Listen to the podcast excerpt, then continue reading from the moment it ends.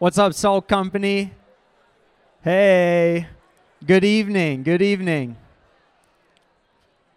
It's an honor to spend another Thursday night with you. What's up? Hey, yeah, come on. Hey, this is week 2 in the building. Feels kind of nice. Yeah, feels kind of nice. Let's go. Starting to feel more and more like home. It's great to be with you tonight.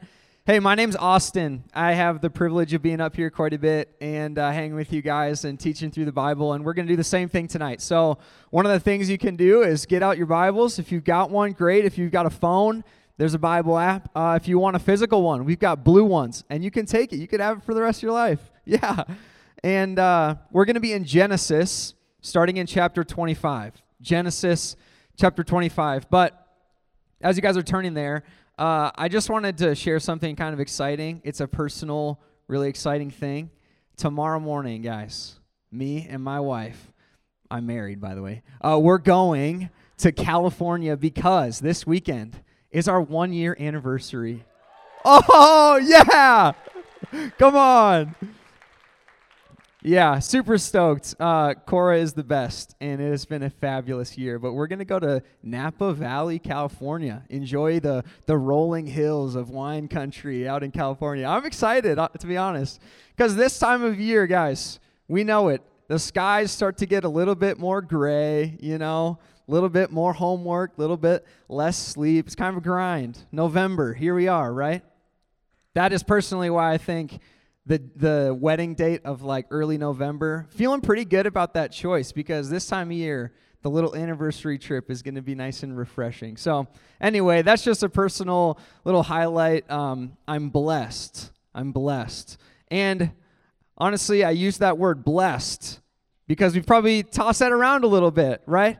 We feel blessed. How do we know if we're blessed? What is blessing? Do we just toss that word around too much? What does that mean? I wanted to just share with you a nice quick definition. What does it look like to be blessed? What is a blessing?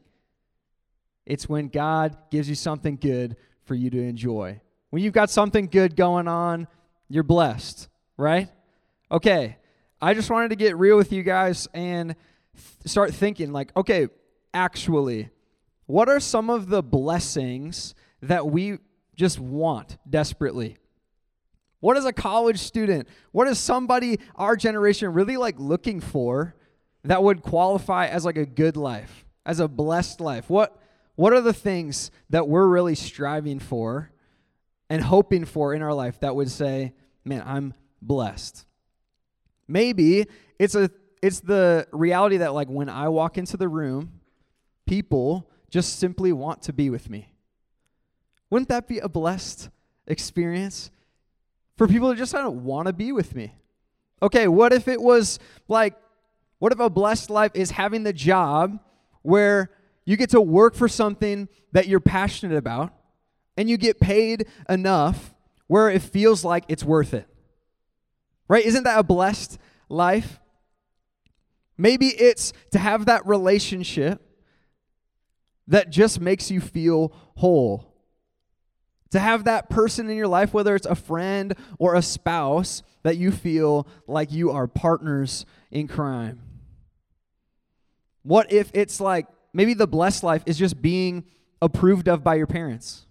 Maybe it's just like being the favorite child, right? Your parents wouldn't say this, but if they had to pick one, they'd pick you. Is that like the blessed life? What is it that we're like just hoping for? That we would be able to quantify, man, this is a good life that I'm thankful for. Tonight we've got a story of a guy named Jacob, and we get introduced to him in Genesis chapter 25, and he had this idea of what would a blessed life look like. And frankly, he didn't get it. He didn't get what he wanted. And so an immediate question for you to start thinking about is like, hey, if you've got this picture of like, what does it actually look like if I were to have a blessed life to feel like God's given me something good to enjoy, but what if you didn't get that? What would you do if you had this vision for your life and thinking that it needs to be this certain way and then you would love it, but what if you didn't get that? What would you do? How would you think about your life if you didn't get what you wanted? That's the type of circumstance that Jacob finds himself in. And it wasn't until a certain encounter that he was able to really understand what his life was all about, what his problems were all about, what his disappointments were supposed to point him towards. And the same is going to be true for you. There can be an encounter that you have that will be able to put things in their place. So I'm excited to study this little piece, this little story of the life of Jacob, and it starts in Genesis chapter 25. You guys can look there with me right now. He wanted to be the favorite child. Okay, he wanted to be the favorite child, but in order to understand Jacob, we need to understand some of his family lineage. So can I introduce you to Jacob's grandpa? His name was Abraham, okay? Father Abraham had many sons. Okay, one of his sons was Isaac, right? Abraham fathered Isaac. Isaac would be Jacob's father. Here's what God told to Abraham.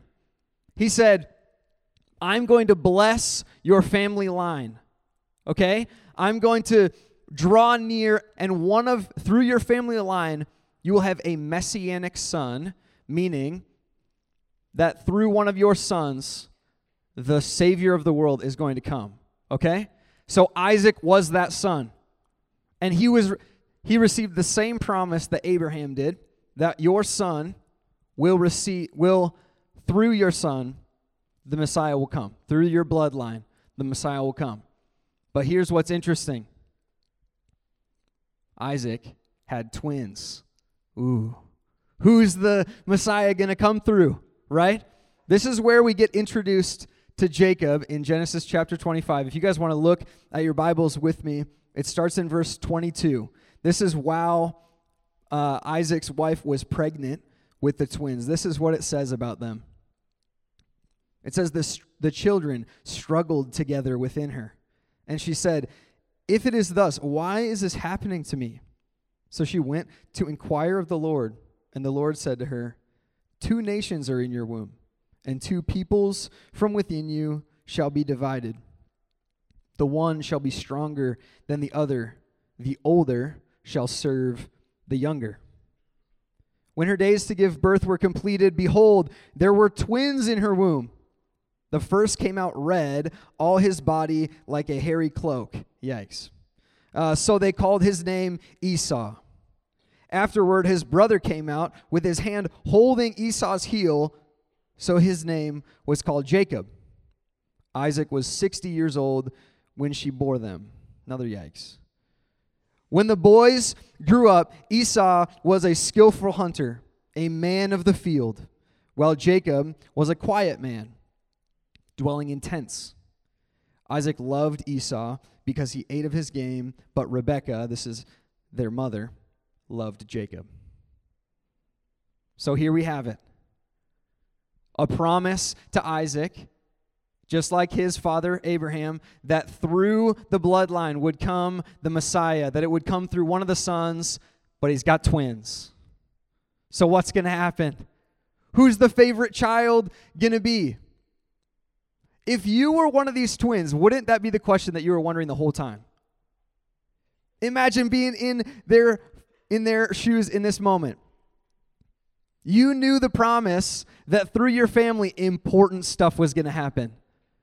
The family lineage would be famous. The prestige of the family was to be talked about for generations.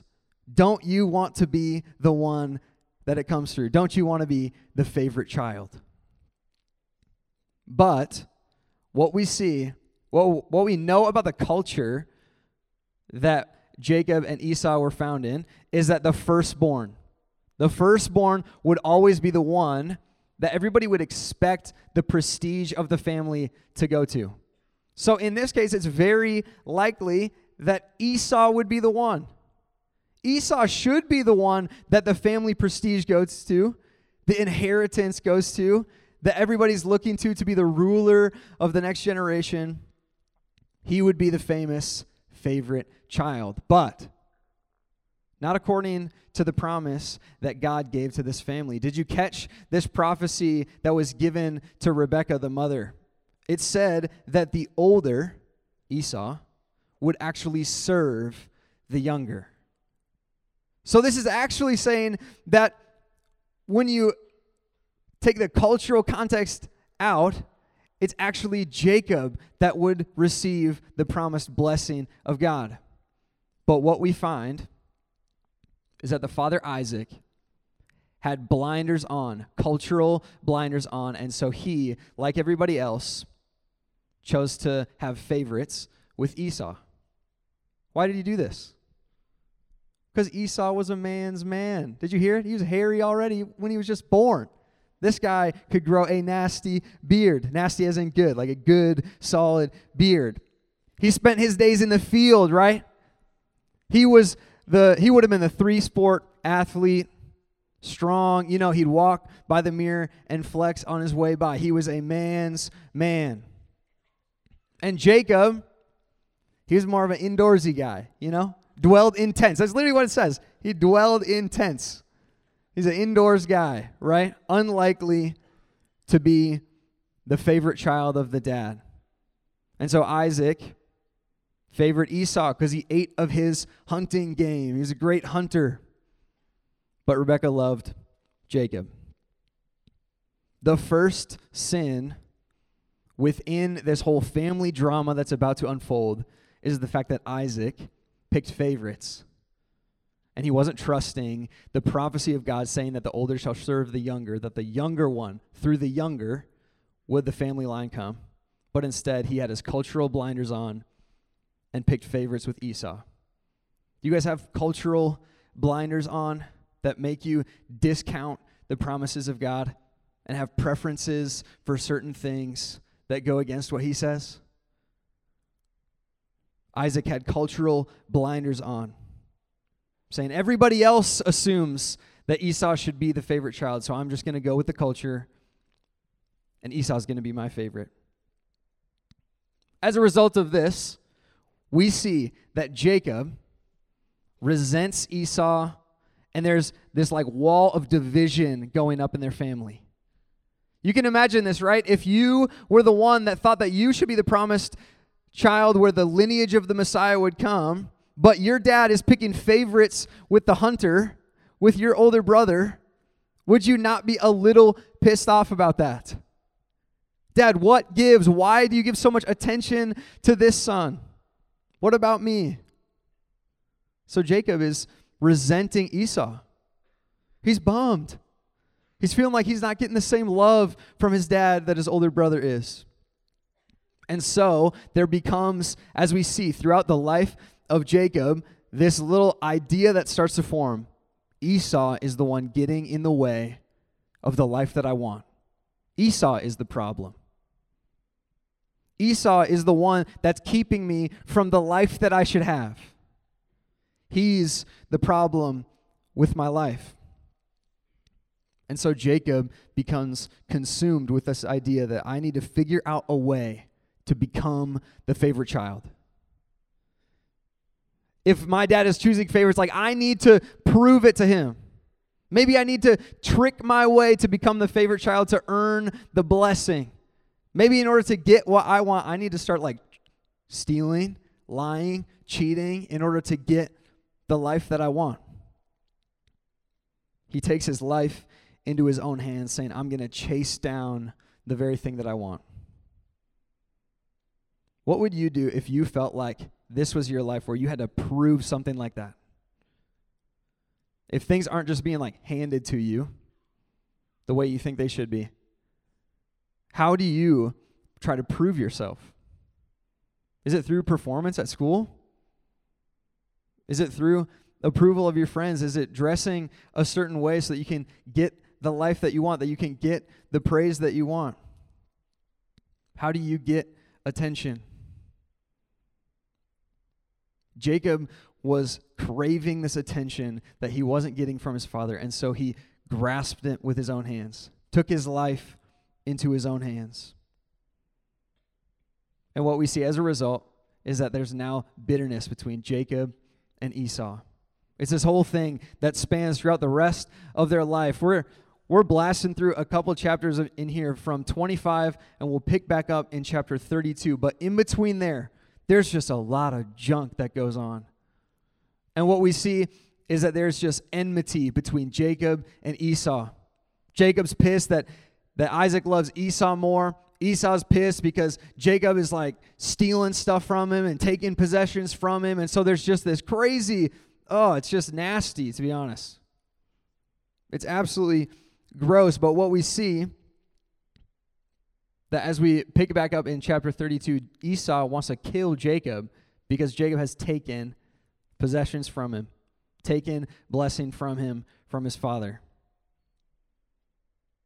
Jacob's life, because of this little desire to get attention and love from his father, has turned into a life of stealing, cheating, manipulating to get what he wanted. It all started with just a little twinge of, I want to get something that I don't have. And so we see in Jacob's life that what you're striving after, whatever that thing is at the very center that you're striving after, has the power to turn you into a person that you otherwise didn't think you would become.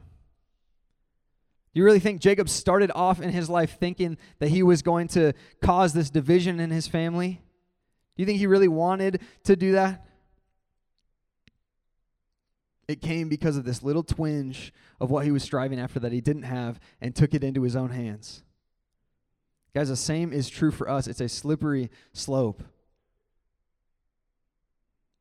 Nobody thinks and plans on becoming an alcoholic when in their 30s. But if you're just looking for an escape every weekend, looking for something to numb the pain, looking to have that control and that relief that you don't have now, then you'll wind up one day needing a couple drinks just to fall asleep. Nobody plans on being so obsessed with work that it destroys a family dynamic. But when you have this deep desire for your approval through your performance, and that's the thing that you're striving after, then one day you could wind up so obsessed with how your performance is at work that you totally disregard your family at home. Nobody plans on committing adultery with their spouse 30 years in. But if you have this craving at the source to use other people for your pleasure, then you can wind up using people and seeking for a couple moments of ecstasy and totally throwing out a marriage. Nobody plans on becoming that type of person. It's through these little twinges of trying to get something that you don't have and taking it into your own hands that can turn you into a person that you don't actually want to become. What is it that is motivating you at your core? What are you striving for? It has the power to point you in a great direction, or one that you never wish you would have hopped on in the first place. Jacob was striving for approval from other people, and it led to a life of chaos, of manipulation, of lying and cheating and stealing. But there will be an encounter where he will have a moment that everything flips upside down. You see, because him and Esau were at odds, right? They had been hating one another. Esau wanted to kill Jacob, but Jacob had fled from home, saw a life away from his family, but finally, he's deciding to come home and just confront Esau, have a conversation with him. And that's where we'll pick up in chapter 32, if you want to flip to Genesis chapter 32, this is what we'll see as Jacob is about to encounter a man who seems to be his biggest problem. He's going to encounter somebody who has been above all of these pursuits, and Jacob will come face to face with the one who has been the problem in his life. But it's actually not who he expects. The story gets crazier. Check this out in chapter 32, start in verse 24. It says, "And Jacob was left alone." This was on his journey back home, about to encounter Esau. But this is what happened. And a man wrestled with him until the breaking of day. When the man saw that he did not prevail against Jacob, he touched his hip socket, and Jacob's hip was put out of joint as he wrestled with him. Then he said, "Let me go, for the day has broken." But Jacob said, "I will not let you go until you bless me." And he said to him, "What's your name?" And he said, "Jacob." Then he said, "Your name shall no longer be called Jacob, but Israel, for you have striven with God and with men and have prevailed." Then Jacob asked him, "Please tell me your name." But he said, "Why is it that you ask my name?" And there he blessed him. So Jacob called the name of the place Peniel, saying, "For I have seen God face to face, and yet my life has been delivered." The sun rose upon him as he passed Peniel, limping because of his hip. Does that make sense to you? That's crazy stuff. We're going to unpack this a little bit. Jacob wrestled with God. What does that even look like? Oh my goodness. Honestly, this made me think about something crazy. I remembered, you guys know Gable Stevenson? Yeah, Gable Stevenson, built like a freaking tank. Oh my goodness. He wrestled for the U of M, right? Then, not too long ago, he was in the Olympics. He won the Olympic gold as time was expiring. It's absolutely nuts. One of my buddies from a couple of years ago told me this story about Gable Stevenson wrestling at the U. He was, my buddy was on the wrestling team, and this guy was unmatched. Gable Stevenson, unmatched. So much so that in order to train this guy, they would need to have him stand in the center of the mat, and then they would have like 3 or 4 guys standing around him, okay? And then they would call out random numbers, and one of the guys at a time would attack him from behind and like try and take him down. But Gable was so crazy, so unmatched, that he would just flip the dude, pin him, and then that guy would have to walk off, and then they'd call another number, and then another guy would go on and try and take him down. According to my friend, Gable never got taken down. Are you kidding me? They would just keep going. They would just keep sending dudes at him, and he couldn't take them down. Unreal. Not a fair fight. Gable Stevenson, huge, massive dude, great technique. You can't beat him. But here's what we have with Jacob. It wasn't an unfair fight. It was a wrestling match that lasted all night, hours. How do you wrestle somebody for hours? You got to be totally even matched. A total even match until one point. Jacob was wrestling with God, and it was even. I'm not totally sure how that's possible, to be honest with you, except for the reality that God was holding back a little bit until one moment when he touched his hip. When he touched his hip, that's actually what happened. He didn't like wrench it. He said it touched his hip, and it went out of socket. Yikes. And it was at this moment that Jacob realized who he was wrestling with. He was not wrestling with a mere man, but he was wrestling with somebody who had unmatched power, that with a touch, he could totally disable him. This moment when he realized that he was wrestling with God was so much more profound than just a wrestling match. It was the moment when Jacob realized, Esau is not actually my biggest problem. All those things in my life that I didn't get, they were not just because of Esau. It was actually because I was not trusting the promise of God. The real problem in Jacob's life was not Esau. The real problem in Jacob's life was not his father who was picking favorites. The real problem in Jacob's life was that he didn't trust God. And this encounter with the man woke him up. It finally showed Jacob that all his life he had actually been wrestling with God. Why did you put me in the family that I'm a part of? Why didn't you give me the thing that I wanted when I needed it most? Why did this person leave?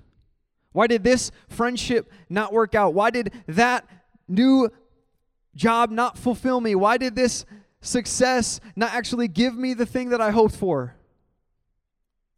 It wasn't the circumstances that were the problem.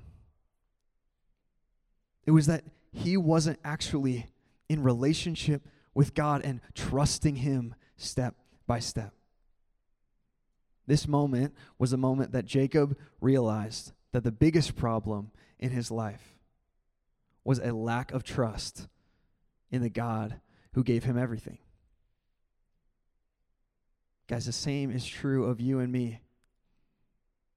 The biggest problem in our life is it not our circumstances, but is it, do we actually trust the God who put us in those circumstances? God is saying to you tonight, just like he was saying to Jacob in this wrestling match, that true blessing, the true good life does not come by you grappling and finally having the perfect circumstances. The good life comes from seeing me face to face, seeing God face to face. That's blessing. When you get up close with God, you'll realize that the ways you've been totally dissatisfied with your life, that was actually the right thing to happen.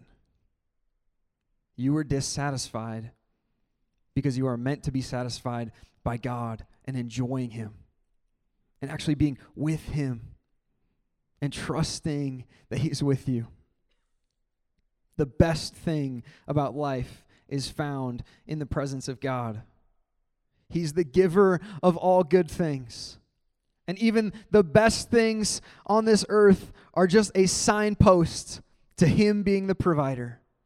Him being intimate, him drawing near to be with you.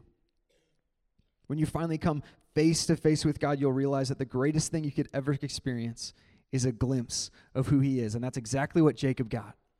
Let's look back at verse 25. It says, when the man saw that he did not prevail against Jacob, he touched his hip socket, and Jacob's hip was put out of joint as he wrestled with him. Then he said, let me go, for the day is broken. But Jacob said, I will not let you go unless you bless me. And he said to him, what's your name? He said, Jacob. Then he said, your name shall no longer be called Jacob, but Israel, for you have striven with God and with men and have prevailed. Does anybody else think it's kind of strange that that ends with saying, you have striven with God and with men and have prevailed? Did Jacob really win? According to me, he got mega wrecked. Got his hip touched, and he's down for the count. Did Jacob really win? The way that Jacob won wasn't by getting all of the answers perfectly sorted out by God. The way that Jacob won was by losing. He won by being made low, by being injured. How do we make sense of that? This is, interestingly, the way that you and I also get to win. We get to win by losing. If the goal of our life is trying to come out on top, trying to make sure that we've got a leg up on the competition, trying to make sure that we succeed more than the person to the right or to the left, making sure that we get praise for all the great things that we do and all the bad things that we do, we just kind of shove under the rug and hope nobody notices. If that's our goal, then we're ultimately going to lose because we're just not actually striving for the right thing. The way to win is to lose. to realize that we are not the ones that should ultimately get the glory. We are not meant to live a life where we elevate ourselves. We are meant to live a life where we lower ourselves and through that elevate the name of Jesus and say, He's the winner. Man, He is awesome. I'm not. We get to win by losing. I was talking to Drew, who you guys met a couple weeks ago, unless you come on Sundays to Redemption. He dropped this amazing line. Check this out. I have to give him credit for it because it's great. He said, "You need to be less to be blessed." Isn't that good? Yeah. I think it's kind of catchy. You need to be less to be blessed. This is what happened to Jacob. Jacob thought that for his entire life, he needed to be raised up, that he needed to be the center, that he needed to get the things that he wanted for his life to be blessed. But what he realized in this wrestling match with God, when he was made low and injured, realizing that God was in control of his life, that he was so powerful that he could just touch his hip and knock it out of place, that he was actually in control, Jacob needed to be made less to be blessed. It was in this wrestling match that God disciplined him. What is discipline? It's out of love, a correction. The touch of God on Jacob's hip was discipline. It was not destruction. It did not destroy his life, but it disciplined him in showing, hey man, you're just off a little bit because you've been trying to strive so hard to earn the blessing yourself. Let me just, I can give you blessing. You don't need to earn this yourself. Jacob was disciplined, and he had a limp that showed for it. In verse 31, it says, the sun rose upon him as he passed Peniel, limping because of his hip. This little limp would stay with him for the rest of his life, but it would be a reminder, a constant reminder of God's careful hand, His discipline that would teach him, hey, blessing comes from me. Blessing comes from God. It does not come from you striving to get it yourself. What's the thing that causes you to remember the same thing? Has there been a time that you've been made low, that something's been stripped away from you? The things didn't go the way you thought they would, but in the end, it actually pointed you to a good God who was there for you to pick you back up and say, hey, the good life comes from me, from being close to me, from seeing my face. Here's what that little limp reminded Jacob of. It was that you cannot earn blessing, you can only receive it. You cannot earn God's grace, you cannot earn relationship with God, you can only receive it. How do you receive it? Through the life, the death, and the resurrection of Jesus. Here's what this whole thing is a massive arrow to. It's all a massive arrow to the life, death, and resurrection of Jesus. Jacob was just like an image of what Jesus would become. Jesus being like the greater Joseph, that Jacob wrestled with God and experienced a touch from the hand of God, and it wrenched his hip. But Jesus would experience the full wrath of God on the cross. Jacob experienced the discipline of God because Jesus experienced the full destruction of God. And Jacob was able to survive and say, I've seen God face to face, but my life has been delivered because Jesus got his face turned away from God. Jacob received grace because Jesus was put to death on his behalf. The same is true for you. If you are in Christ, grace is that Jesus took away the penalty that you had to pay yourself. And now you can see God face to face, and you'll be delivered. You see, the life of Jesus was a beautiful display of being less to be blessed. He was in eternal peace, enjoying the throne room of God, and then was sent to earth to serve. He was born as a baby in a poor family. He was made less. He was a carpenter by trade. He would become a teacher, and he would gain followers, but many people would reject him. The God of the universe, many people would reject him. He was made less. Even his friends would leave him in the final days. He would take a wooden cross and he would hike it up a hill. People would be tossing insults on him, whipping him. He was made less. He would eventually hang on the cross, and he would breathe his last breath, and he would die.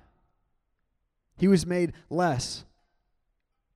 But then that same Jesus would raise from the dead 3 days later and receive the name that is above every name. He would appear to over 500 people in person, and then he would ascend into the throne room of God, and he would be made the name that is most worthy to be praised. Jesus Christ, over death, victorious over death, blessed. But what happened first was he was totally lowered. He was made less to be blessed, and the same is true for you. If you would follow him, this is the life of Jesus. But I just want to encourage you that this is the good life. Because here's what it says. You actually don't need to be that impressive. If striving to have the life that you want is ultimately exhausting, feeling like you got to work so hard to make sure every little thing is in line, the freedom of the gospel is that the good life is freely given. You don't have to be that impressive. You can simply follow Jesus and enjoy the grace of a free gift. Jesus didn't elevate himself, but lowered himself, and he received blessing. If you don't elevate yourself, but lower yourself, you will receive the greatest blessing known to man, which is the face of God, to know God intimately, to walk with him. And all it takes is for him to come near to you, which is what he did. He made himself known so that you would be able to walk intimately with him, lowering yourself and lifting high the name of Jesus. This is the life of the Christian. It's not impressive. It's just awesome. Would you guys pray with me? Father, we're so thankful for your grace that is free. Thank you that we don't need to earn salvation. Thank you that we don't need to impress you in order to be blessed.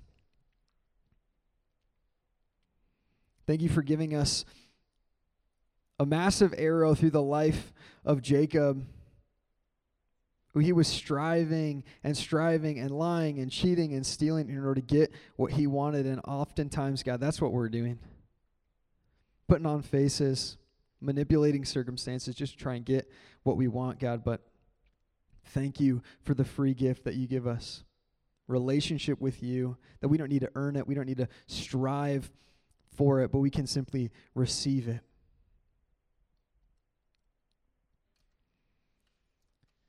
God, thank you for the ways that you discipline us to see that ultimately we can be satisfied in you. For those that are feeling things stripped away in this room, for those that are in this room who feel wounded and weak, God, I pray that you would just reveal yourself to them and reveal how you can satisfy their soul. You can give them true life. I pray that we would just enjoy following you, that we would enjoy interacting with you face to face. God, be here in this room. Be praised. Be lifted high. As we lower ourselves before you, you are most worthy of praise. So I pray that you would just be glorified as we sing to you in song now. Pray this in your name. Amen.